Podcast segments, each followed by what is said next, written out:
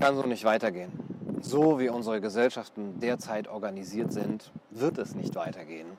So wie unsere Regierungen derzeit arbeiten, wie die Staatsformen derzeit funktionieren, laufen wir direkt in den Abgrund. Fünf nach zwölf ist es ja sowieso schon. Diese Haltung, das was faul ist im Staate Dänemark, dass sich was ändern muss, das ist vielleicht eine der wenigen Gemeinsamkeiten, die wir haben. Egal welchem philosophischen oder politischen Lager wir angehören. Bei allem Streit, darauf können wir uns einigen. Aber das war es dann auch schon ähm, mit den Gemeinsamkeiten. Über alle anderen Fragen schlagen wir uns die Köpfe ein. Wer soll regieren? Welche Gesellschaft ist die beste? Und was kann man äh, gegen die Ungerechtigkeiten auf der Welt sinnvoll tun? Was der eine vorschlägt, sieht der andere als Katastrophe an, als lächerlich, als gefährliche Utopie und andersrum. Unsere Visionen, wie wir die Welt gerne hätten, stehen miteinander in Konflikt. Aber woher kommt das? Warum sehen wir die Welt so unterschiedlich? Warum können wir uns so schwer darüber verständigen? Hallo und herzlich willkommen bei Kaiser TV. Ein Shoutout geht heute raus für den Kanal von Live Gerrit Käferstein. Der Kanal heißt The Performance Dog, der Arzt für Menschen, die keine Patienten sein wollen. Und da geht es um Gesundheit, um Fitness, das richtige Training, die gesunde Ernährung, mentale Stärke und so weiter. Also ein ganz andere Themen als hier, aber nur aus einer oberflächlichen Sichtweise betrachtet anders. Es geht um ein gutes und gelingendes Leben, genau wie hier.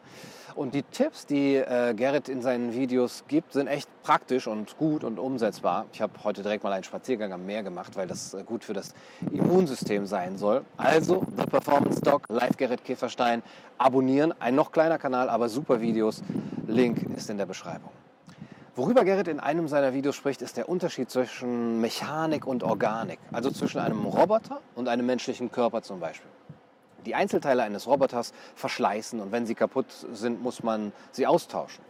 Bei einem Menschen hingegen werden die Einzelteile sogar eher besser, wenn man sie klug belastet und ihnen dann Regeneration gönnt. Und manche von uns denken eher in mechanischen Metaphern, andere denken organischer dieser Unterschied zwischen mechanistischem Weltbild und organistischem Weltbild hat mich auf die Idee gebracht, dass auch in unserer Sichtweise auf die Gesellschaft, auf die Politik, solche Unterschiede in unseren Köpfen vorherrschen. Ich denke, ein Großteil der Spannungen, die wir im gesellschaftlichen und politischen Diskurs beobachten können, stammt daher, dass wir unterschiedliche Grundannahmen darüber haben, wie Gesellschaften funktionieren. Die einen denken zum Beispiel, Gesellschaften funktionieren wie eine Maschine. Die anderen halten sie für einen Organismus. Die einen denken hierarchisch, die anderen denken egalitär. Die einen denken, Gesellschaften brauchen Institutionen, wie Arnold Gehlen etwa. Die anderen halten Institutionen wie Familie, Schulen, Kirchen für gefährlich sogar oder freiheitseinschränkend, wie Adorno zum Beispiel.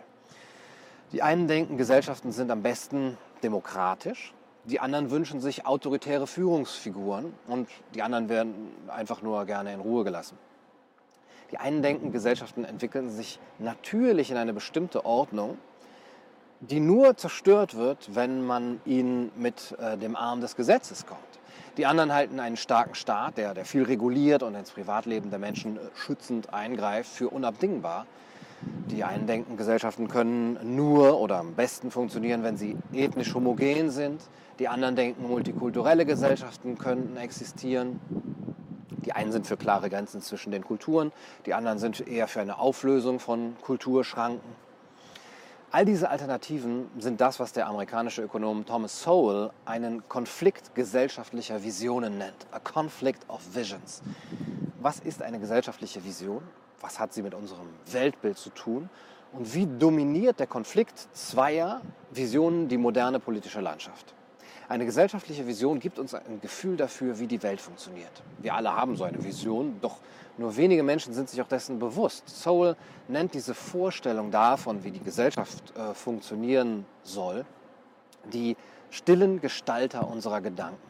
Mit anderen Worten, die soziale Vision sind die impliziten Annahmen oder die Voraussetzungen, die grundlegend dafür sind, wie wir soziale Phänomene um uns herum wahrnehmen, interpretieren, welche Politiken und äh, Institutionen wir bevorzugen. Wenn jemand zum Beispiel das bedingungslose Grundeinkommen gut findet, dann deshalb, weil er mehr oder weniger bewusst eine Vision von der Gesellschaft hat und die unterscheidet sich von dem, der das bedingungslose Grundeinkommen ablehnt. Man lehnt die Theorie vom menschengemachten Klimawandel etwa in erster Linie nicht deswegen ab, weil man sich alle Fakten und Studien angeschaut hat und, und alles miteinander verglichen hat, sondern weil die eigene gesellschaftliche Vision eine ist, die so wenig wie möglich Eingriffe in das Leben und Handeln der Menschen vorsieht. Und wer an die Theorie vom anthropogenen Klimawandel glaubt, dessen gesellschaftliche Vision beinhaltet, dass Gesetze unser Handeln zu unserem eigenen Wohl und dem der Natur beeinflussen sollten. Thomas Sowell erklärt, eine Vision ist kein Traum, keine Hoffnung, keine Prophezeiung und kein moralischer Imperativ, obwohl diese letztendlich aus einer bestimmten Vision hervorgehen können. Eine Vision ist ein Gefühl der Kausalität. Es ist eher eine Ahnung oder ein Bauchgefühl als eine Übung in Logik oder sachlicher Verifikation. Logik und Sachlichkeit kommen später und ernähren sich von dem Rohstoff, den die Vision liefert. Das heißt, wir sehen und bewerten die Welt stets so, wie sie unsere gesellschaftlichen Visionen äh, uns erscheinen lässt. Erst haben wir die Vision und dann sehen wir die Phänomene der Welt an und ordnen sie gemäß unserer Weltsicht ein. Warum aber können wir nicht einfach die, die soziale Welt so beobachten, wie sie ist, ohne jegliche Voraussetzungen in unseren Köpfen und erst daraus eine Theorie über die Funktionsweise von gesellschaftlichen, äh, Gesellschaften ableiten? Das wäre gut, sagt Soul, wenn wir sagen könnten, dass wir ganz auf diese Visionen verzichten und uns nur mit der Realität beschäftigen können. Aber das ist vielleicht die utopischste aller Visionen. Die Realität ist viel zu komplex, um sie durch einen bestimmten äh, Verstand auch verstehen zu können. Und diese Visionen sind wie Landkarten, die uns durch ein Gebiet von Komplexität führen. Und wie Landkarten müssen Visionen eben auch bestimmte Merkmale auslassen, damit wir uns überhaupt auf ein Ziel konzentrieren können.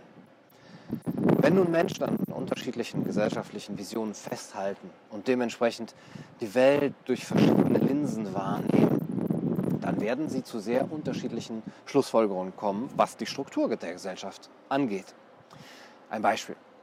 Ein Marxist wird zum Beispiel die Unfreiheit der Menschen auf, den, äh, auf dem Markt betonen.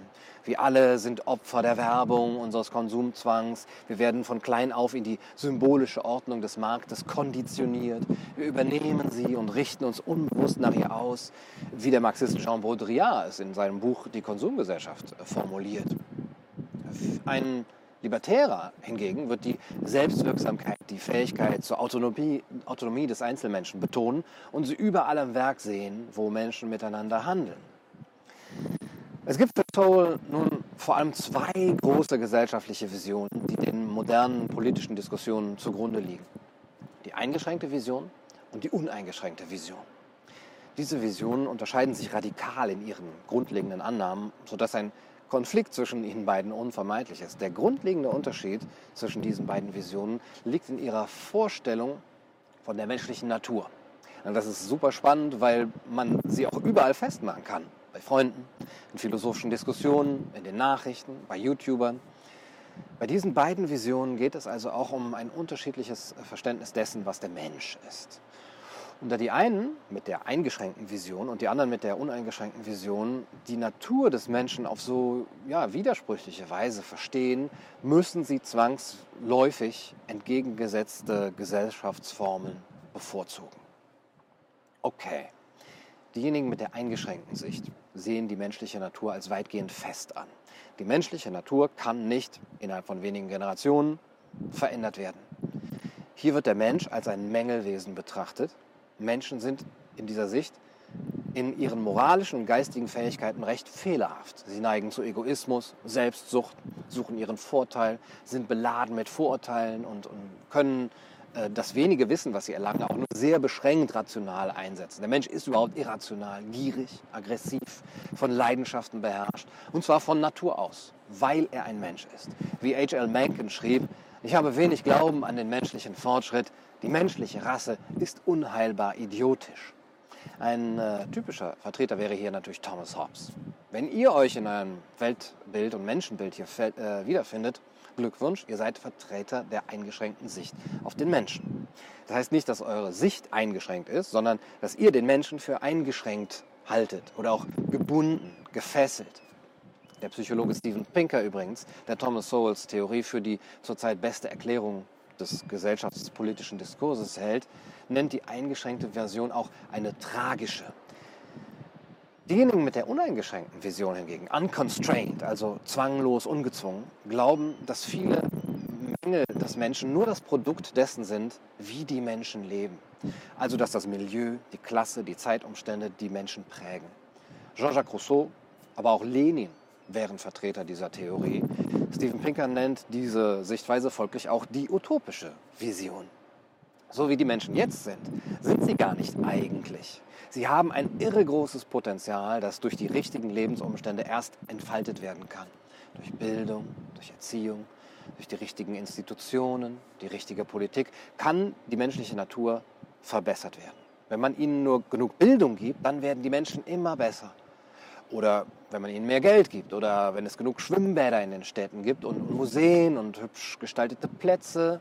Wenn du so denkst, Glückwunsch, du bist ein Vertreter der uneingeschränkten Sicht auf den Menschen. Der Mensch ist prinzipiell gut und er kann sich weiterentwickeln. Und wir finden das überall. Ihr alle habt euch längst eingeordnet und ihr habt Freunde und, und Bekannte, von denen ihr wisst, dass sie so oder so über den Menschen denken. Kleiner Test, ob ihr noch wach seid. Äh, schreibt mal in die Kommentare unter das Video einfach eingeschränkt oder uneingeschränkt. Äh, je nachdem, äh, ob ihr den Menschen für wesenhaft beschränkt oder eben mit großem Potenzial ausgestattet seht. Ein kleines Beispiel.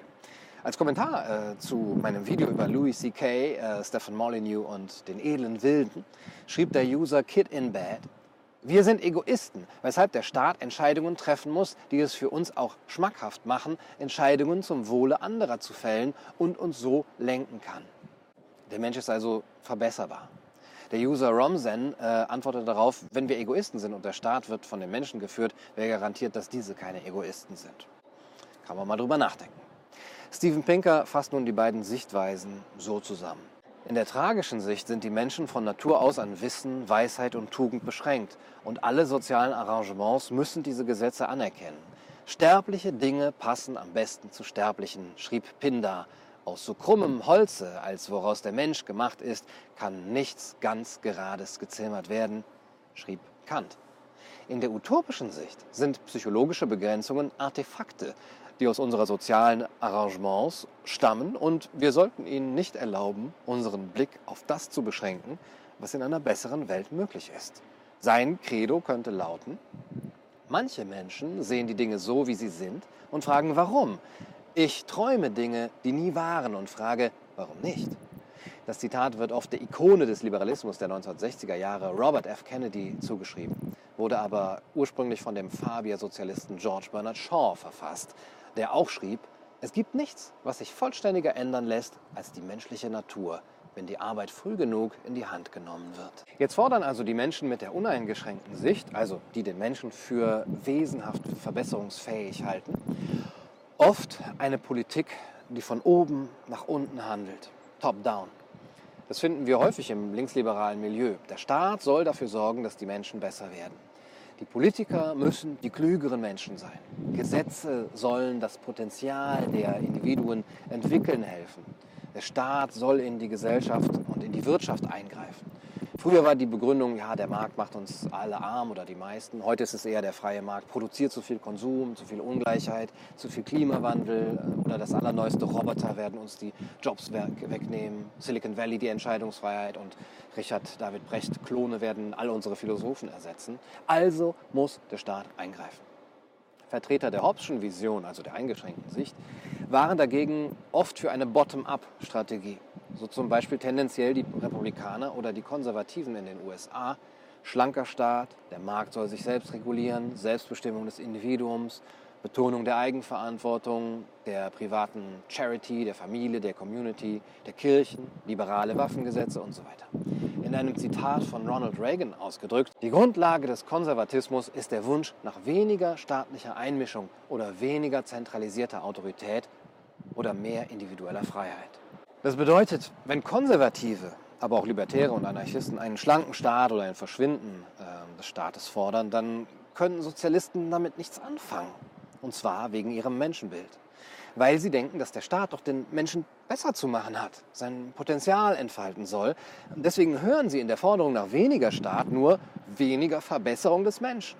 Kein Staat heißt für sie nicht kein Herrscher, wie für Anarchisten, sondern keine Potenzialentfaltung des Menschen.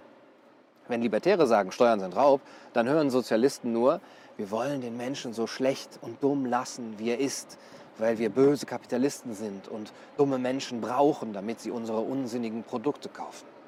Wirklich bin ich der Einzige, der das relativ vermessen sieht? Die beiden politischen Positionen, wenig Staat gegen starker Staat, können einander also nicht verstehen, weil sie von einem anderen Menschenbild ausgehen. Der Unterschied zwischen eingeschränkter und uneingeschränkter Sichtweise zeigt sich im Übrigen auch in der Auffassung vom Naturzustand oder vom edlen Wilden. Ich habe ja das in diesem Video hier einmal gegenübergestellt. Louis C.K. hält den Wilden für perfekt, in gut rousseauscher Manier. Und die böse westliche Zivilisation hat alles kaputt gemacht. Stephen Molyneux hält das Leben des Wilden dagegen für langweilig, gefährlich, unmoralisch. Die westliche Zivilisation hat ihn erst da rausgeholt. Wer den Menschen für verbesserungsfähig hält, der hält als Beweis oft den edlen Wilden oder das goldene Zeitalter hoch. Wir müssen wieder so leben wie die, wie die Indianer, den Büffel ganz fressen und so weiter. Und Menschen mit diesem progressiven Weltbild sind oft dann die wahren Konservativen. Wer aber die Menschen für eingeschränkt hält, der sagt auch, dass die Wilden im Naturzustand eh immer schon so waren. Warum sind die Utopisten, die Vertreter der uneingeschränkten Sicht, nun für eine Top-Down-Strategie, also für einen starken Staat? Sie gucken zum Beispiel oft nach Schweden, nach Dänemark, nach Norwegen, sehen dort viele staatliche Eingriffe am Werk und halten diese Eingriffe für die Ursache des Glückslevels, das in den skandinavischen Ländern offenbar erreicht wird. Weil nun mit der richtigen Erziehung und den richtigen institutionellen Arrangements die Fehler des Menschen verringert werden können, befinden sich niemals alle Menschen im gleichen Stadium. Sie sind nicht alle gleich fortgeschritten, zumindest nicht vor Erreichung des weltkommunistischen Utopia, wo dann alle gleich sind. Das heißt, dass einige immer ein wenig weiter, ein wenig weiter fortgeschritten sein werden als andere. Diese Menschen, die klügsten und besten, sollten nach dieser Auffassung ihre ganze Überlegenheit, äh, ihre Weisheit und ihr Wissen einsetzen, um die Zukunft einer Gesellschaft zu bestimmen, sie zu organisieren, sie zu planen. Diese klügsten und besten sind sozusagen die Auserwählten, die intellektuelle Klasse. Thomas Sowell schreibt, im Zentrum der gesellschaftlichen Vision der zeitgenössischen Intellektuellen steht der Glaube, dass es Probleme gibt, die von bestehenden Institutionen geschaffen werden und dass Lösungen für diese Probleme von Intellektuellen angeregt werden können. Diese Vision ist sowohl eine Vision der Gesellschaft als auch eine Vision der Rolle der Intellektuellen in der Gesellschaft. Kurz gesagt, die Intellektuellen sehen sich selbst als auserwählte Elite, Menschen mit der Mission, andere zu einem besseren Leben zu führen. Dahinter steht nun auch zum anderen die Auffassung, die Gesellschaft sei eben wie eine Maschine. Ebenso wie die Ingenieurwissenschaften eine Maschine konstruieren können, kann der Sozialwissenschaftler die Gesellschaft konstruieren. Wer Soziologie studiert hat, der hat nicht seine ganze Jugend mit der Beschäftigung mit äh, Geschwätzwissenschaften verschwendet, sondern er ist wie ein Mechaniker oder ein Erfinder, der in das Leben der Menschen innerhalb einer, einer Gesellschaft eingreifen kann, wie in ein Uhrwerk, in dem er die nötigen Rädchen und Schrauben dreht. wie vermessen. Ja, aber wirklich du. Also eine soziale Kontrolle der etwas weiter fortgeschrittenen Menschen, die an der Spitze des Staats stehen, als Intellektuelle, als Experten und der, die der gesamten Gesellschaft den Weg in die Zukunft weisen, anstatt sie sich selbst ähm, zu überlassen. Wenn man die Menschen sich selbst überlässt, dann werden sie nämlich äh, bloß Institutionen wie den Kapitalismus ausbilden, der die Menschen klein und dumm und vergnügungssüchtig und, und materialistisch hält. Mit anderen Worten unfrei. Und sie werden niemals ihr ganzes Potenzial ausschöpfen können. Oder sie verpesten die, Umwelt, sorgen für Klimawandel, nehmen Drogen, lassen sich ausbeuten, erschießen sich selbst, weil sie ihre, ihre Waffen nicht bedienen können, informieren sich nicht richtig, wählen das Falsche und so weiter. Also braucht es öffentlich-rechtlichen Rundfunk, Drogengesetze, Waffenverbote, Mindestlöhne, Benzinsteuern, kostenlose Schulen an Universitäten äh, und Universitäten und so weiter.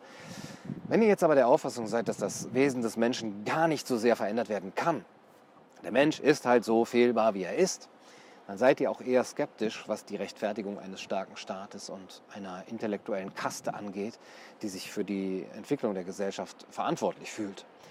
Der Staat soll sich auf Law and Order beschränken. Er soll dafür sorgen, dass die Menschen voreinander geschützt werden, vor den Rücksichtslosigkeiten, die sein Mitmensch nun mal begeht und sonst nichts.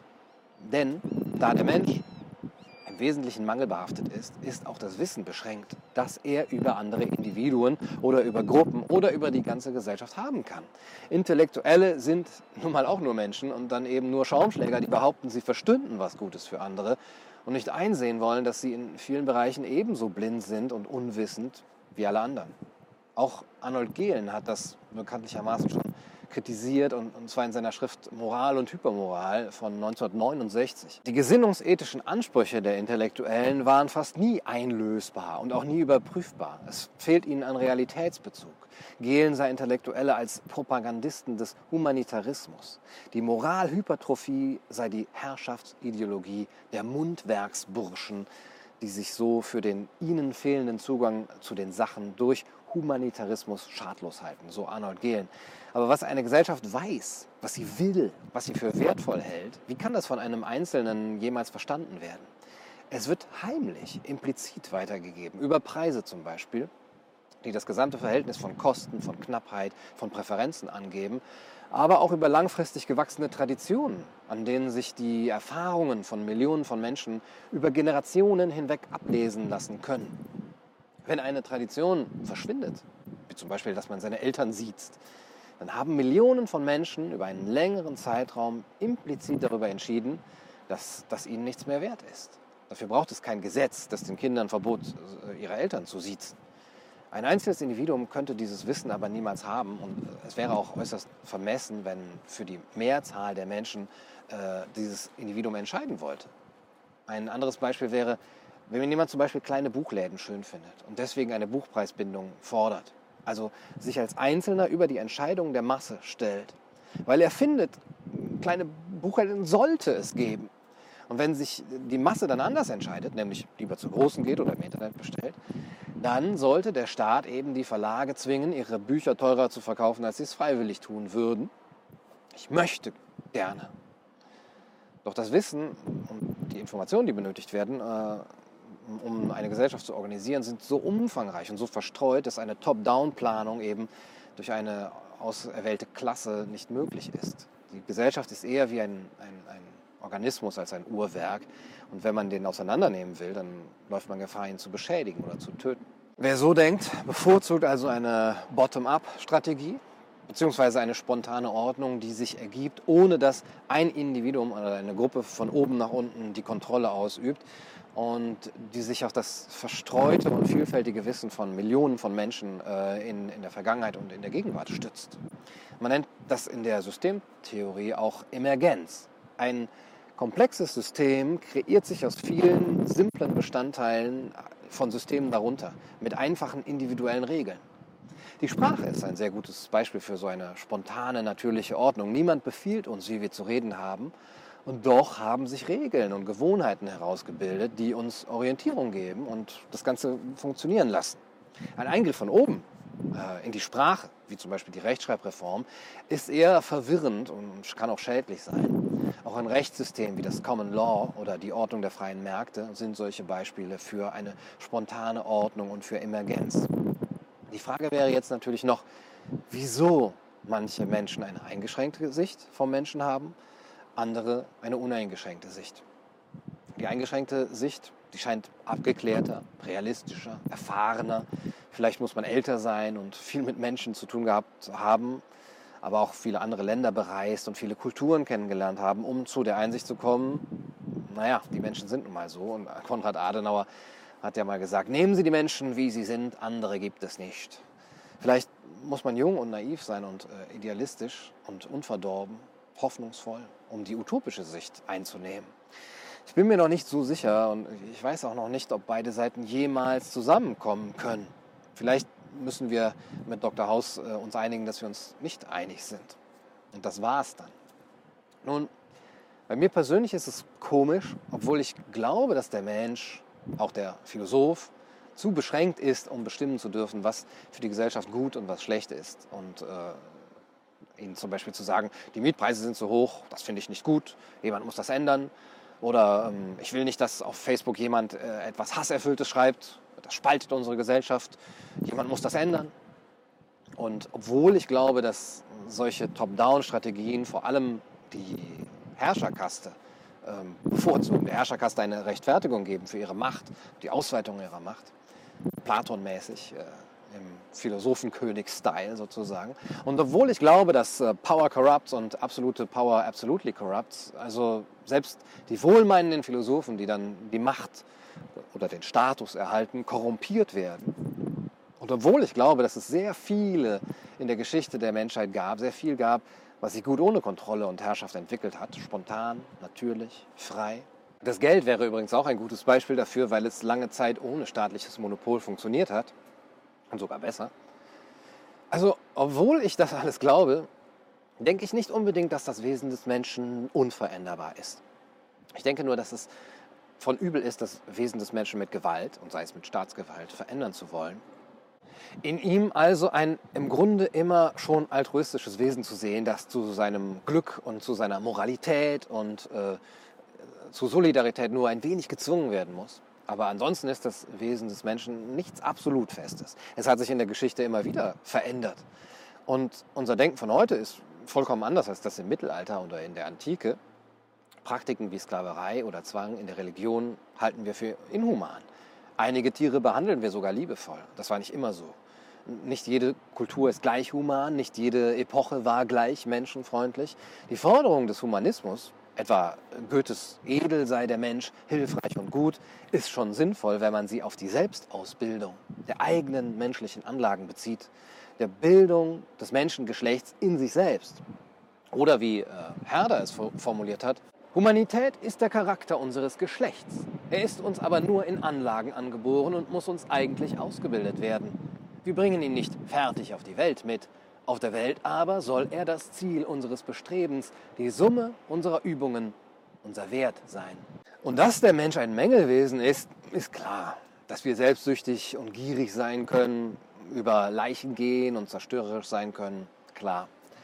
Aber ob diese moralische Fehlerhaftigkeit sein unterscheidendes Merkmal ist, bezweifle ich. Zu sehr lassen wir all die Wunder außer Acht, die Menschen tagtäglich einander antun die Liebe, die Freundschaft, die Verantwortung innerhalb der Familie, die, die Feste, die wir feiern, unsere Spendenbereitschaft, die echte Solidarität, äh, unsere Fähigkeit zu kooperieren, Empathie zu empfinden, unsere Tierliebe sogar, unser Sinn für Kunst, für Kreativität, das sind auch Züge, die sich immer weiter entwickeln können. Sicherlich nicht mit vorgehaltener Waffe, mit dem harten Arm des Staates und nicht auf Anweisung einer auserwählten intellektuellen Klasse. Es ist auch diese Entfaltung des menschlichen Potenzials sowas wie eine natürliche Ordnung, die sich spontan ergeben kann, vielleicht ergeben wird, wenn man die Menschen nur in Ruhe lässt und wenn sie selber darüber bestimmen dürfen, welche Leben sie wie und mit wem führen wollen. Das war's für heute auf Kaiser TV. Ich hoffe, das Video hat euch gefallen. Falls ja, mm, abonniert Kaiser TV, gebt einen Daumen nach oben und lasst den freien Markt für die Qualität meiner Videos entscheiden. Spendet. Links zu PayPal, Bitcoin und Patreon sind in der Beschreibung. Und kommentiert irgendeinen Quatsch. Ach ja, Moment. Ähm, wie ist der Mensch für euch? Wesenhaft mangelbehaftet und unveränderbar oder mit großem Potenzial versehen, das er eben aufgrund des Schweinesystems nicht entfalten kann? Was denkt ihr? Schreibt es in die Kommentare. Ich bin wirklich an eurer Meinung interessiert. Ich wünsche euch einen wundervollen Tag.